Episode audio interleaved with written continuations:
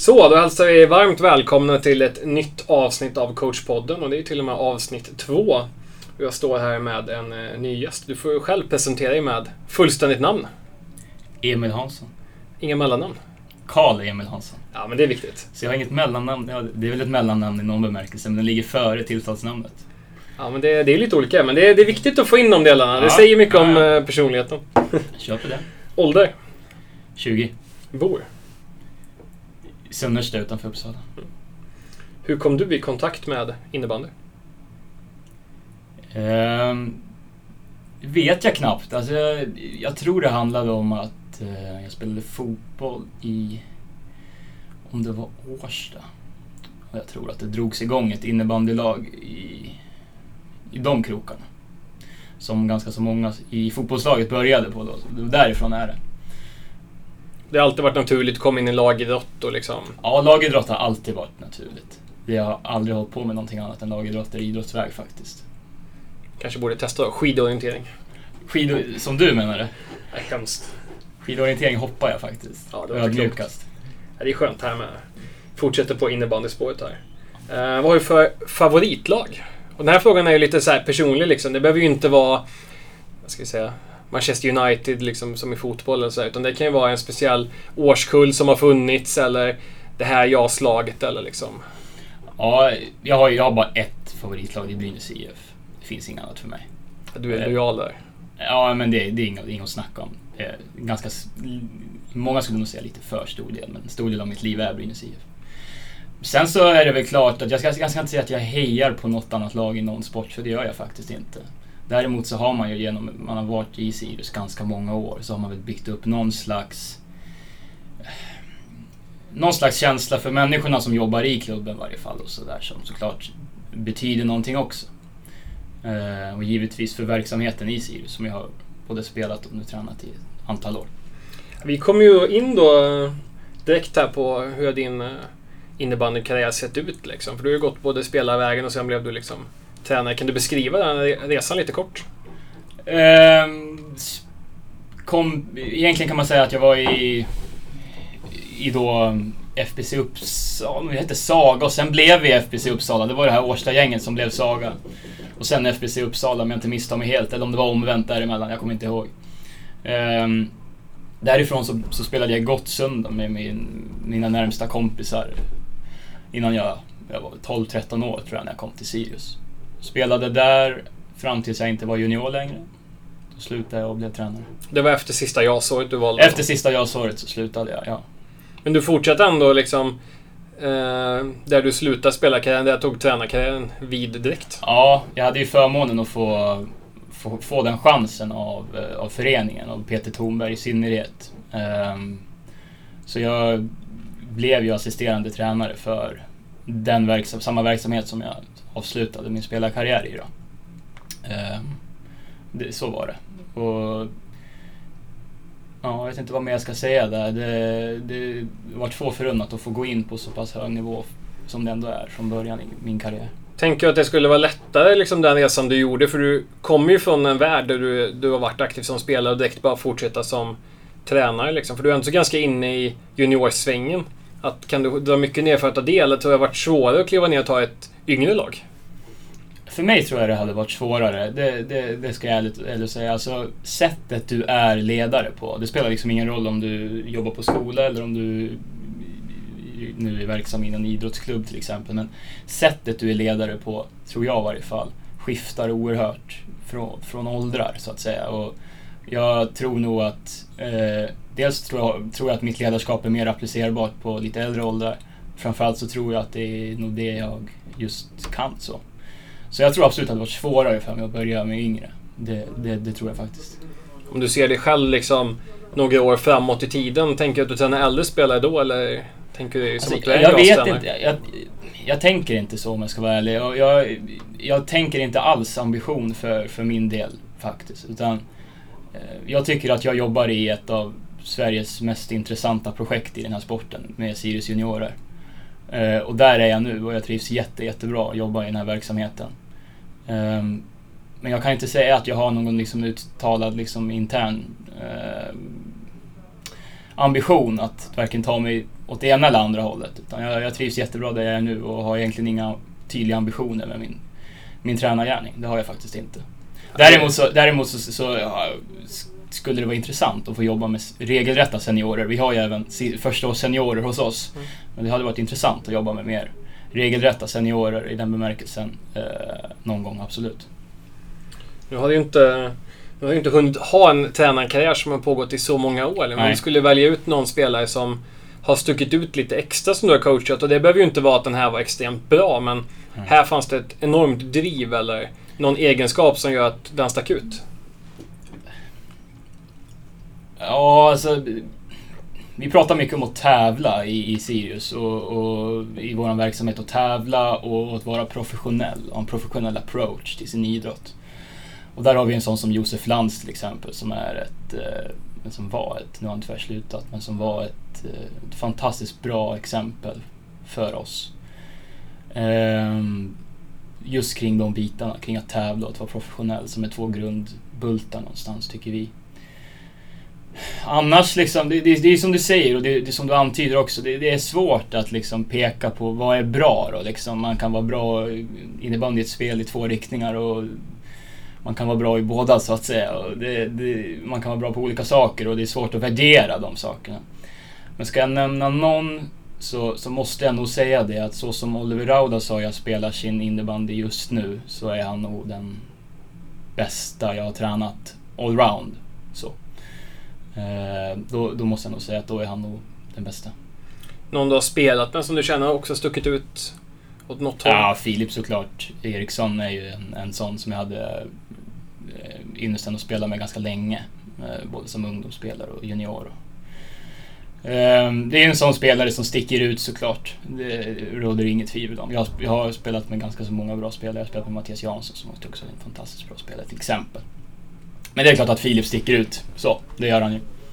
Nu, om vi ska då... Vi har ju antytt lite här på liksom vad är en bra innebandyspelare. Du har gett lite hintar här, men om vi ska ta den definitionen ordentligt. Vilka egenskaper tycker du är viktiga för att vara en, parentestecken då, bra innebandyspelare? Måste tävla. Hur kan det liksom yttra sig? Um, alltså, och det är väl inte det enda som är viktiga, men det är det absolut viktigaste. Och vad vi menar med det är egentligen, man bryter ner en, en prestation, eller en match. Och innebandy kan man bryta ner det till små, små, små dueller hela tiden. Och att tävla, det ska vara att ha eh, ambitionen att vinna varje enskild liten duell hela tiden. Det kan vara allt ifrån att du kommer ett mot noll mot målvakten, ja, men då tävlar du mot målvakten. Eller du kommer, du är back och din forward eh, lossar för ett skott, ja men då tävlar du med, med forwarden om att, om att ja, tar du det skottet i skotttäckt, då vinner du den lilla tävlingen och gör forwarden mål så förlorar du den. Eh, det kan vara allt ifrån löpdueller till duellspel i sarghörn och sådär. Bryta ner de små detaljerna i molekyl liksom. Det handlar om att vinna så många av dem som möjligt. Det är att tävla och det är den absolut viktigaste egenskapen. Sen finns det ju andra också. Det är klart att det finns en, en annan jätteviktig aspekt som vi pratar mycket om i Sirius och som jag tycker är oerhört viktig är just det här med professionalism, liksom approach till sitt idrottande. Eh, och då berör man ju ganska många områden som inte bara är på planen så att säga. Eh, sen finns det såklart eh, taktiska kompetenser, ehm, vi, vi tittar jättemycket på rörelseschema till exempel. Vi tittar jättemycket på avståndskontroll, eh, positioneringsspel så, och så finns det givetvis på det eh, te olika tekniska kompetenser.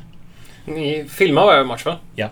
Hur mycket liksom skulle du säga att det betyder liksom för er verksamhet att kunna nyttja det? Ja, det är jätteviktigt för oss. Framförallt så är det viktigt för att vi, är, vi, vi tycker själva att, eller vi, vi vill vara en individuell utbildning och det är däremot vi jobbar. Och det är en ganska så, det är ett jättebra sätt eh, för människor att lära sig och se sig själva. Det är ett jätteeffektivt sätt för människor att lära sig. Eh, så ur det perspektivet är det superviktigt. Det är jätteviktigt alltså ur ett individuellt utbildningsperspektiv. Sen finns det givetvis andra typer av eh, fördelar med det, att man kollektivt sett kan kolla på olika typer av strukturer och sådär. Och det kan stundtals vara svårt att bara prata om det lite, lite löst och ihopplockat sådär. Det blir allt som oftast mer konkret om man, om man kan ta på det. Om man kan se det i det här fallet. Så det är en jätteviktig aspekt. Och eh, om man tänker att man ska jobba efter de här sakerna du har pratat om. Liksom, att, vad behöver man som individ tänka på för att träna för att kunna bli en sån typ av spelare? Du beskrev ju tävlingen väldigt bra, liksom, att det är varje moment. Liksom. Ja, det är en jätteviktig aspekt. Men här är det också en jätteviktig distinktion man måste göra. Just vederbörande den punkten också. Det handlar om att tävla i vardag. Det är det det handlar om. Det är ytterst få som inte tävlar under match till exempel.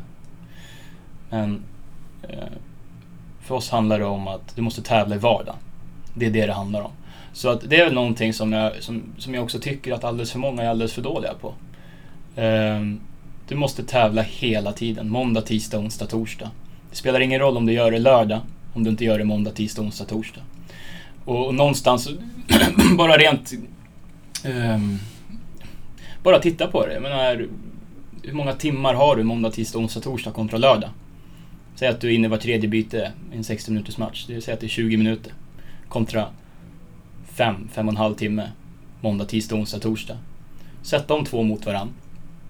Och så kan man någonstans därifrån värdera vart är det, alltså vart ligger vikten i att tävla? Det ligger framförallt i den dagliga verksamheten. Föda goda dagliga vanor. Det är A och O om man vill bli framgångsrik, både som individ och som lag. Ja, det är intressant. Så det, det spinner vidare lite på den här helheten som spelare liksom blir ju enormt viktig då med att... Eh, för du får även in aspekten att man sover rätt, äter rätt och liksom de delarna då eller? Alltså framförallt om man... Och det är väl klart att det är inte alla som är på en, en, en semiprofessionell nivå. Eh, men är man det och man har som ambition att bli elitspelare, då är det en dedikation. Och då har man någonstans ett, ett val att göra. Så som jag ser det. Och det, jag lägger ingen värdering i om, alltså det finns ingen av vägarna som är bättre än den andra. Däremot så väljer man att, att, att verkligen ge det en riktig chans att bli elitspelare. Då är det en, ett livsprojekt. Snarare än ett, ett hobbyprojekt. Det är ett livsprojekt och det är viktigt att beakta också. Men om man då tänker att man är lite sugen på att göra samma resa som du har gjort, att gå från spelare till ledare liksom. Eh, och så tänker man att jag skulle vilja bli liksom eh, tränare på juniornivå eller högre upp. Att man kanske tänker lite längre fram. Liksom. Vilka steg tycker du är viktiga att ta som tränare? Liksom, eller vilka, vilka egenskaper är viktiga att tänka på? Jag tror att det absolut viktigaste om du vill bli en framgångsrik ledare, det är sättet du behandlar människor. Det är det absolut viktigaste. Och det är givetvis någonting man måste aktivt tänka på och man måste ha empiriskt belägg bakom vad man gör. Så att utbilda sig är ett jättebra första steg säger jag här som står som i princip outbildad. Men Med en utbildningsansvarig på innebandyförbundet ja. Ja, visst. Ja, visst, ja, visst. Vi kan lösa något kul här. det gör vi. Men, men, men det är en jätteviktig aspekt. Du måste, man måste förstå varför man gör saker och ting för att faktiskt kunna applicera dem på ett korrekt sätt. Ehm, sen handlar det mycket om att praktisera. Och det handlar framförallt, jag tror det är bara positivt att praktisera på andra sätt än via innebandyn. Jobba med människor. Jobba med människor, behandla människor bra Um, och framförallt lär dig hur... Det är en konst, det är en konst att jobba med människor. Uh, och det är också en ganska en fantastiskt givande, ett givande, givande uppdrag. Oavsett liksom uh, om det är i, i, näringslivet eller om det är på ett idrottsligt plan så är det jävla giva, en jävla givande sak att göra. Uh, men det är min absolut, det är den viktigaste saken tror jag. Jobba med människor, skaffa erfarenheter med människor Sen finns det såklart andra sidor av ett ledarskap och tränarskap också. Jag menar, vi jobbar ju gentemot en idrott också. Och då ska man givetvis ha en grundläggande taktisk kompetens som man givetvis alltid kan, kan utveckla och ska alltid utveckla. Men jag tror ändå att det absolut viktigaste det är att man, att man är bra med människor. Eh, jag ska säga till ditt förslag också att du har ju gått en utbildning i år. Jag har gått så en, att, så att ni inte tror att han står helt outbildad. Nej, utan... ja, precis. Jag har gått en utbildning har jag gjort. Ja, det är, och det är den utbildning som är kravet för coacha på den nivån. Så att där, nu är jag grön. Ja, det är bra. Du är helt grön där. Ja. Eh, du var inne på det här med sporten innebandy liksom och så. Vad är det bästa med innebandy kontra andra lagidrotter? Det finns inget, tänkte jag säga. det är bara en slump att det blir innebandy. jag är ingen innebandykille får jag erkänna. Jag är inte så jättesåld på den här idrotten. Jag är en hockeykille i grunden och hockey är min sport. Sen tycker jag såklart att ishockeyn gör jäkligt mycket dåligt på ungdomssidan och barn och ungdomssidan sådär som jag tycker innebandyn gör jättebra. Men eh, eh, hockeyns värderingar har präglat mig ganska mycket. Det här kring, kring att tävla och att vara professionell och att sådär. Det, det har präglat mig och, och så, så, i den bemärkelsen så, så jag, jag tycker innebandy är fortfarande, och det är inte konstigt med tanke på hur ung sporten är, men det är en underutvecklad idrott. Och det är väl en av de sakerna jag tycker är jäkligt kul. Försöka driva saker och ting framåt och göra saker och ting bättre. Eh, om man ska nämna någonting så eh, får jag väl ändå säga att det är fantastiskt kul med det engagemang som finns runt junioridrott i innebandy. Eh, det finns inte i andra idrotter motsvarande. Så det, det får jag ju nämna som positivt och, och, eh, och så. Ehm, men som sport betecknat och som idrott betecknat på ett professionellt plan så har innebandyn en lång väg att vandra. Och där är vi nog alla överens om att den resan är, är framför oss. Och eh, att det bästa i den här sporten nog inte är uppfunnet. Lite så. Och det, är också en, lite som jag antydde, alltså det är en eh, fascinerande sak att få vara med i en process som inte är så långt gången. Och det är också intressant alltså hur i ditt ledarskap du jobbar. För det finns ju... För att vara en sån ung sport så finns det väldigt mycket normer och valda sanningar. Och hur positivt eller negativt inställd är du till dem? Ett exempel kan ju vara här. Två händer på klubban. Så här ska bladet se ut. Och det dyker upp mer och mer spelare som motbevisar att i många situationer kan ju två händer på klubban faktiskt vara direkt felaktigt. Ja, och det, och det, det är ju två exempel, två exempel, det finns massvis med exempel. Eh, och det är en av de sakerna som är kanske mest fascinerande med den här idrotten, hur otroligt mycket som är fastslaget, även om sporten i sig är ung. Eh, det är lite som att man börjar, liksom, man börjar forska och så avbryter man efter eh, två tiondelar och konstaterar hur utfallet ja, blev. Nu är vi klara. Nu är vi klara. Men, men, men du har helt rätt i en sak och det är att sporten är fortfarande innovativ. Jag säger inte att andra sporter inte är det, men den är mer innovativ än, än många andra. Och det är också kul. Tycker jag. Mm. Jobba i en sån miljö. Och eh, nu kommer vi lite från det här kanske visionella till lite mer tillbaks till dig som ledare. Liksom, lite mer hands-on här. Att vi tänker oss ett scenario att du kommer in helt till ett nytt lag. Du kan ingenting om spelarna och du vet liksom knappt någonting om deras egenskaper. Liksom. Men ditt jobb är att se upp försvarsspelet. Mm. Hur skulle du i en utopi vilja spela försvarsspel? Eh, om jag liksom ska måla upp någon idealbild så vill jag checka stenhårt. Får checka stenhårt. Um, och det är väl liksom den idealbilden jag har. Att en, en av mina största tränarinspirationer eh, är Thomas Bulanberglund som tränade Brynäs för ett par år sedan. Nu är han tillbaka i Luleå. Och han, han, han, han, han sa det en gång som jag lyssnade på och jag verkligen tog åt mig. Då sa han det att jag vill att vi ska forechecka stenhårt. Så fick han en motfråga av reportern som sa, men vad händer om ni går bort er? Då backcheckar vi stenhårt, sa han då. Och den tanken att för det första så vill man inte ha tänkande spelare. I det här fallet man vill ha löpande spelare. Och är det så att du löper fel, ja men löp tillbaka då. Det är inte svårare än så. Eh, och sen tror jag även på liksom, for, en stenhård forecheck som, som ideal så för idrotten. Eh, mer principsak, liksom, hur, för där är man väl kanske inte riktigt nu, att man kan göra det på så sätt som jag tycker att man ska det. Eh, men i mer princip så kan jag säga att, att, att vi i Sirius, vi jobbar utifrån, och när jag pratar om Sirius så pratar jag om Sirius Juniorer såklart och vår verksamhet, men vi jobbar utifrån några principer som jag också tycker är jätteviktiga. Den första principen det är att, eh, eller tre principer kan jag säga. Den första principen det är en, centrering, en centreringsprincip som säger helt enkelt, är bollen på vänster sida så ska vi inte ha någon försvarare på höger sida. Att vi centrerar helt enkelt laget på centrallinjen, bortre sidan är på centrallinjen eh, hela tiden. Um, den andra principen... Då tänker man bara för förtydliga, då sätter man högersidan i passningsskugga genom att man skär av genom att överbelasta vänster och centrallinje. Ja. Det finns, många, det, det, finns många aspekter i det och en annan, en annan sak man vinner på det, det är en annan punkt vi ska komma till senare.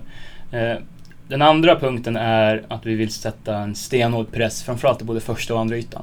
Första ytan är allt som oftast det vi kallar det ytterzon, men fickan är väl ett annat så vi vill sätta en stenhård press i topp ytterzon så ofta och så tidigt som möjligt, hela tiden. Um, men vi vill också sätta en stenhård press i andra ytan, vilket oftast är i sarghörnet. Eller strax ovanför sarghörnet. Det är, den andra, det är den andra principen. Vi vill sätta stenhård press i både första och andra ytan. Den tredje principen, som liksom föds ur det, som jag ofta tycker man glömmer. Man är otroligt noga med att man ska sätta press överallt. Men vill man att det ska fungera så måste man ha ett understöd också. Och den tredje principen är att du ska ha ett understöd för varje, alltså ett systematiskt inlagt understöd för varje press du ger. Um, det är liksom de tre principerna jag jobbar utifrån. Och för någonstans måste vi kalkylera om vi misslyckas i pressen och de kommer förbi, vad gör vi då liksom? Och det... finns det en plan för hur vi, hanterar backcheckar? Till, det, det, är den ena aspekten av det hela. Alltså just om man eh, går bort sig, vilket såklart sker, så måste man ju ha belägg för att kunna hantera en sån situation ändå förstås. Men en annan aspekt som är viktig det är till exempel att eh, vill, du, vill du pressa i första ytan och pressa i andra ytan, då är det oerhört viktigt att de två spelarna som sätter press i respektive yta är understöd åt varandra. Så att eh, det finns liksom de två aspekterna av det som är oerhört viktigt. Och så om vi går vidare lite mer till en, eh, ska ta, en innebandyövning. Och det är också här en utopi liksom, att världens bästa innebandyövning. Mm. Eh, vad ska den innehålla i din värld? Uh, då finns det väl två olika typer av övningar. Den första övningen, liksom, om man tänker sig så, den, den ska vara matchlik. Eh, tävlingslik. Och den ska innehålla tydliga spår av hur vi vill, hur vi vill uppfattas och hur, vad vi vill stå för och vad vi vill göra på match. Eh, gärna ska sådana övningar också innehålla tävlingsmoment, konkret tävlingsmoment mellan två spelare till exempel. Sen finns det andra typer av övningar eh, som vi jobbar ganska mycket med och, och, det är övningar som är direkt anpassade till en specifik situation och de är ju oftast utbildningssyfte då. Är det då en isolerad övning? Att den sker inte i spelform eller? Nej, utan det jag tänkte komma till då att, att kring de här andra typerna av övningar som är mer utbildningsbaserade, som oftast är då en specifik situation. Där är, den, den är mer förlåtande för att den inte är i en matchlik situation. Uh, det tycker inte jag är ett krav för att en sån övning ska vara bra. Det kan ju vara allt ifrån en... Alltså... Jag pratade om avståndskontroll tidigare som jag kanske tycker är den absolut viktigaste egenskapen för, för i synnerhet defensiva spelare. En sån typ av övning behöver inte vara i en kontext så att säga, utan den kan vara isolerad. Och den är ändå bra så att säga. Då, då är ett tydligt syfte liksom utifrån det här behöver de spelarna jätte, jobba med. Det finns ett jättetydligt syfte. Um, och sådana typer av övningar är också mer förlåtande för att man till exempel går in och bryter. Och man kanske tar en liten diskussion efter varje gång man har kört den och sådana saker. Med fördel så filmas också sådana, sådana övningar. Om då går över till en lite mer matchlik situation. Eh, vad ska en uppvärmning inför match innehålla? En uppvärmning inför match ska vara en uppvärmning för match och då ska den spegla matchen. Och tänker um, du att liksom alla moment som kan förekomma i en match ska förekomma på uppvärmningen? Det kan ju vara till exempel då att man vill ha in någon, någon övning med närkamper, man vill ha in något alltså- matchspel. Alltså. Jag tycker absolut att man ska lägga in eh, uppvärmningar rent generellt. Tycker jag. jag tycker det är kul att titta på för att Eh, lite som vi pratade om tidigare. Alla kör hörnen. Mm. Alla kör strömskott. Ingen vet varför. Absolut ingen vet varför. Jag kan bjuda på en liten anekdot där. Att vi hade, hade en innebandygrupp. Det var ingen som hade spelat innebandy någonsin genom sitt liv. Det var liksom, vi visste att ingen har spelat innebandy. De fick klubbor, de fick bollar. Visste inte riktigt vad de skulle göra liksom. Men de pratade ihop sig och sen körde de hörnen. Ja, det är men, optimala beviset liksom. Ja, och det, men när man någonstans en jäkligt viktig del av utveckling är att vara självkritisk. när man ställer sig själv frågan, varför gör vi hörnen? Så utmanar jag dig till att hitta ett bra svar på det. Det går inte. Det finns liksom ingenting som är konkret med den övningen som är bra. Um, Ja, det är ju möjligtvis andra värden, liksom en igenkännelsefaktor eller trygghet. Ja, ja absolut. Men det är ju ja, liksom, absolut. Men, men, det är ju dåliga Absolut, ja det är det ju med tanke på att liksom, gör en bättre övning och finn, finn dig trygghet i den då liksom. Så, så har du liksom ja, så har du mätt de kriterierna också på något sätt. Men, men, men, absolut, lite matchspel tror jag är bra. Smålagsspel, det tror jag är jättebra. Eh, någon övning där du duellerar måste du ha. Det tycker jag är superviktigt. Eh, annars handlar ju mycket av en uppvärmning att komma upp i tempo. Eh, och det är också någonting som jag ofta tycker. Jag tycker ofta tempot är monotont liksom, i, en, i en uppvärmning. Tempot ska bli högre och högre och högre. Och nu ska vi få ge lite tips här. Till eh, innebandytränare som då har gröna lag 7-9 år gamla. Vad är ditt bästa tips? Att vad bör de fokusera på i sitt arbete med 7-9 år? Att, kid, att kidsen ska ha kul. Rakt av. Ja, alltså i den åldern så handlar jag, som sagt, jag har aldrig jobbat, jag har jobbat med, jag jobbade på, som idrottslärare på en skola direkt efter att jag slutade gymnasiet. Och då hade jag människor som var från ettan till nian. Eh, människor i den åldern, eh, en ledares huvudsakliga intresse det är att föda intresse.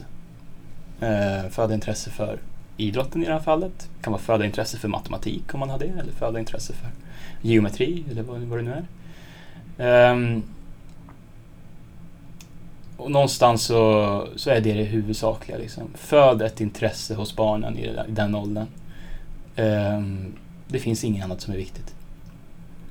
Och det, det är jätteintressant för vi har ju, det har varit väldigt mycket tävling som har förekommit i, i det här avsnittet än så länge. Uh, har du, och i en, i en värld av politisk korrekthet så har man ju på något sätt försökt få tävling till någonting ja, negativt. Ja, har du stött på någon liksom något hinder eller någon debatt liksom kring det? Nej, nej, det har jag faktiskt inte gjort. Och, och, men det är för att det finns två olika saker. Jag tycker inte heller att barn 7-9 behöver tävla. I den bemärkelsen att man får skilja på sakerna. Tävla så som det uttrycks negativt i liksom den allmänna vedertagna debatten. Det är ju till exempel att man räknar resultat och sådana här saker. Den typen av tävling tycker jag att man kan ha en diskussion om. Eh, men att en sjuåring, eller en nioåring eller en 18-åring ska vilja vinna en löpduell mot sin polare. Det, ty det, jag, det tycker jag är alldeles självklart oavsett ålder. Man måste skilja på de två olika tävlingarna. Liksom. Den, den liksom allmänna tävlingen, att man räknar och att man tycker sånt är viktigt. Den kan vi ha en diskussion om. Men huruvida en spelare eller en människa i fråga måste, måste tävla, i synnerhet när han kommer upp i, i lite högre ålder för att utvecklas. Det råder inget tvivel om. Så att skilja på de två sakerna tror jag är viktigt. Ja men det är ju klassikern liksom, att barn tävlar i allt liksom. Vem som hoppar längst och dricker mest vatten och Ja, det ligger, de det ligger i, i grund och botten ligger det i människans natur att tävla. Mm. Så, så det är egentligen ingenting som är så jätteproblematiskt. Um, det, det problematiska blir ju att, att som vill man bli elitidrottare måste man göra det varenda jävla mm. dag. Och det är inte helt lätt. Det krävs en enorm disciplin för att göra det. Och då har vi då en, eh, en sista innebandyfråga innan vi ska gå in på den här, min favoritfråga. Men vi, mm. vi, vi sparar inte sen. Men den sista innebandyfrågan då, då ska vi hitta tre nycklar eller nyckelord för ett framgångsrikt powerplay. Vilka ord skulle du vilja Oj. symbolisera? Jag har aldrig spelat powerplay god, vet du, så att jag vet inte. um, bolltempo är en sak. Mycket handlar om, det handlar, så är det även i 5 mot 5, att du måste få en, en förflyttning på boxen.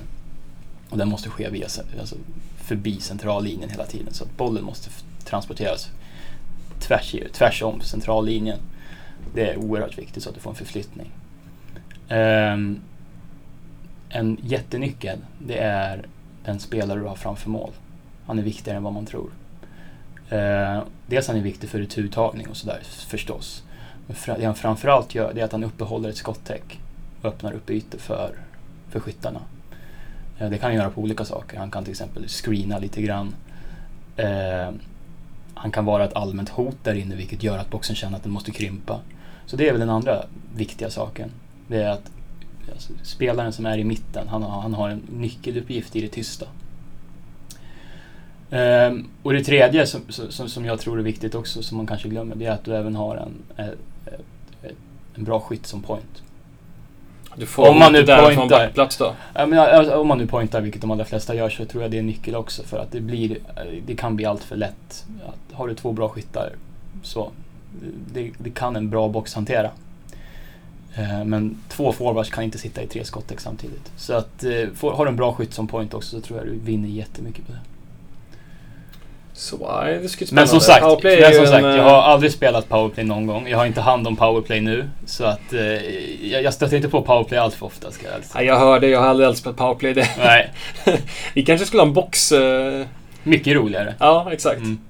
Nej, vi får, vi får gnugga vidare på den frågan lite. Man ja. kanske ska nivåanpassa frågan beroende ja, på gäster. Ja, Men eh, vidare till min eh, favoritfråga. Det är ju det att eh, varje gäst får ju då ta ut sin sin eh, favoritfemma. Och det är ganska fria kriterier. Det kan ju vara spelare man har tränat eller man har spelat med eller så. Så får man ju då välja vilket spelsystem man har tänkt ställa upp med och lite sånt där. Eh, hur, hur har du tänkt här? För det första så tycker jag inte så jättemycket om spelsystem. Um, det är väl klart att du spelar med ett system, men jag gillar inte formationer i den beteckningen att du liksom sätter upp det som siffror. Ja, du behöver inte vara låst. Där, nej, man, man, ska inte vara mm. låst så, tycker jag. Um, så är ta ut två, två backar och, och tre forwards, sen hur de strukturerar sig, det får det det får, det, falla kan, på platsen. Det, får falla på platsen, det får man lämna utanför diskussionen. Tänker du att du sätter in dig själv i spel eller att du skulle vilja vara coach eller? Jag skulle, ta ut dem, jag skulle ta ut det bästa laget tillgängligt. då platsar jag inte. Men då tänker jag, du är, du är fortfarande med på bänken som coach då, eller är du på läktaren?